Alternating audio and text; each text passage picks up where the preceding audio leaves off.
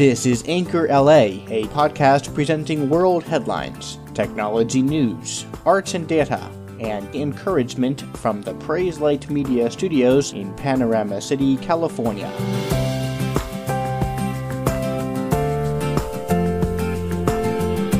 Good day, it's Wednesday, the 11th of April, 2018. Dozens of people have been killed, including children, during an attack on the Syrian town of Duma, this happening Saturday night, as according to sources, Syrian President Assad's regime carried out the crime, killing at least 42 people by means of chemical warfare on its own citizens. Citizens that were living in one of the last remaining villages that is rebel held, in other words, against the leadership of the president of Syria and something to bear in mind in the light of this horrible act, this was not natural evil, this was moral evil. And as the briefing with Albert Mohler put it, this was not something that just happened, this wasn't an earthquake, this was an intentionally murderous act undertaken by a head of government who holds on by dictatorial power and who is so ruthless in holding on to that power that he will kill his own people even using the most despised weapons on Earth. Time will tell how other nations in the world will react to this incident, but at this time it has received almost universal condemnation from nations across the world.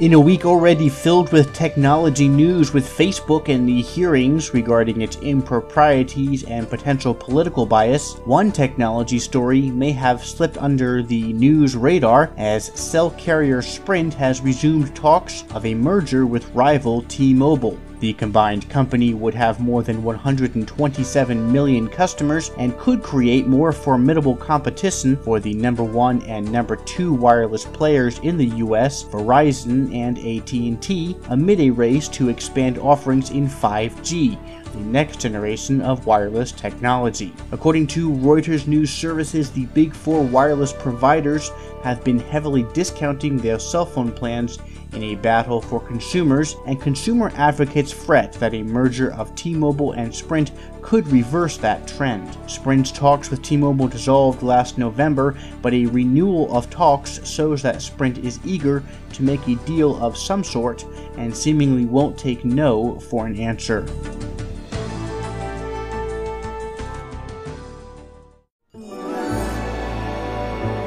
Famous classical guitar player John Christopher Williams was born in 1941 in Melbourne, Australia, to an English father who later founded the London Guitar School and the daughter of a renowned Melbourne barrister not only sharing his name with famed film score composer John Williams, but also his passion for music, John Williams, the guitar player, was initially taught guitar by his father, and from the age of 11, Williams attended summer music courses in Siena, Italy, and later attended the Royal College of Music in London from 1956 to 1959. He studied piano there because the college didn't have a guitar department, but upon graduation, he was invited to create such a department at the college college, which he accepted and ran for two years. Williams' first professional performance was at the Wigmore Hall in London in 1958, and since then he has performed throughout the world and has made regular appearances on radio and TV, also commissioning guitar concertos from noted composers such as Stephen Dodgson, Andre Previn, and Patrick Gowers. Although Williams is best known as a classical guitarist, he is also a composer and arranger and has explored many different musical genres. Between 1978 and 1984, he was a member of the fusion group Sky. The John Williams guitar adaptation of the song Cavatina became a worldwide hit single when it was used as the theme tune to the Oscar winning 1978 film The Deer Hunter.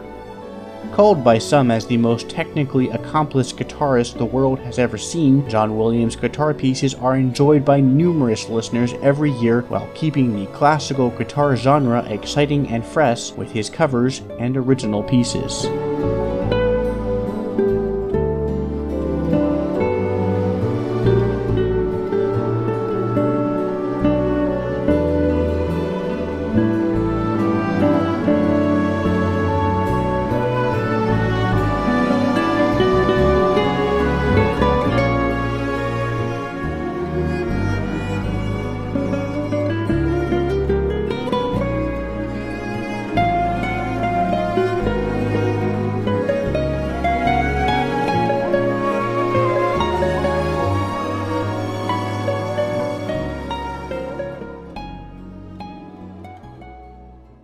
As is evident by both history and current event, culture in general has never been friendly to what God teaches in the Bible. In fact, it's countercultural to follow God's way or His will as laid out in His Word. This is becoming clearer and clearer for most Christians, even clearer in recent years across the world. In Western culture, anti Christian sentiments are becoming the boldest they have been in several decades even censories in some areas. The educational systems are calling Christian morality bigoted.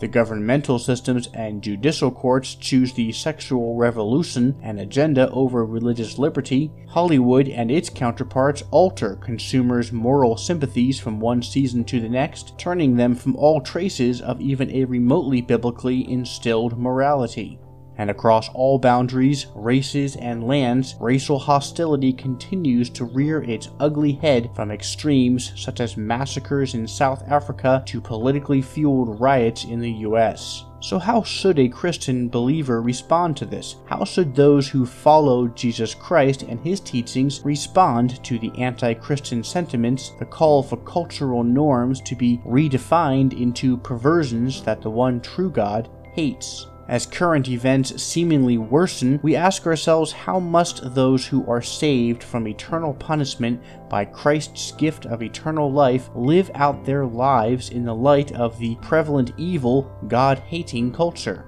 Although the culture may call churches to conform to its new morality, agendas, or worldview, God calls us as Christians to be holy, to be set apart, sanctified, distinct, this as defined by the Christian Conference Together for the Gospel 2018, which is discussing this very topic and how to answer this question in a biblical, God focused way. The Together for the Gospel, or T4G conference, states that making a difference in the culture mandates us to be distinct. It is definitional for Christian discipleship. It's part of the church's mission, renouncing the world for the sake of the world, rejecting sin in order to save sinners. As believers in Jesus Christ, Christians are not to take part in the world's godless activities, entertainment, actions, motives, and passions.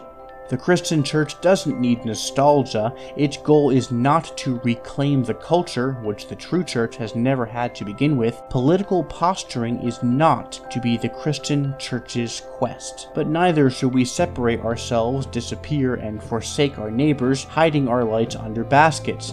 Instead, we go out into the world with something otherworldly, a mentality that is not self seeking, a worldview that is focused on the call of Christ. So, how then do Christians respond? As Christians, we respond to cultural chaos with a countercultural new culture, a culture of faith, hope, and love, a culture steeped in the grace of God, shown towards others and teaching the truth of the one true God unashamedly. And amidst times of drastic social change like now, much of our attention needs to be on our churches, the people of God. As 1 Peter 4 says, For it is time for judgment, to begin with the household of God, and if it begins with us first, what will be the outcome for those who do not obey the gospel of God? In other words, it is far better to endure suffering as the Lord strengthens and refines the church, rather than to endure eternal suffering as an unbeliever in hell. If God judges his church which he loves so painfully, his fury on the ungodly would be inconceivable.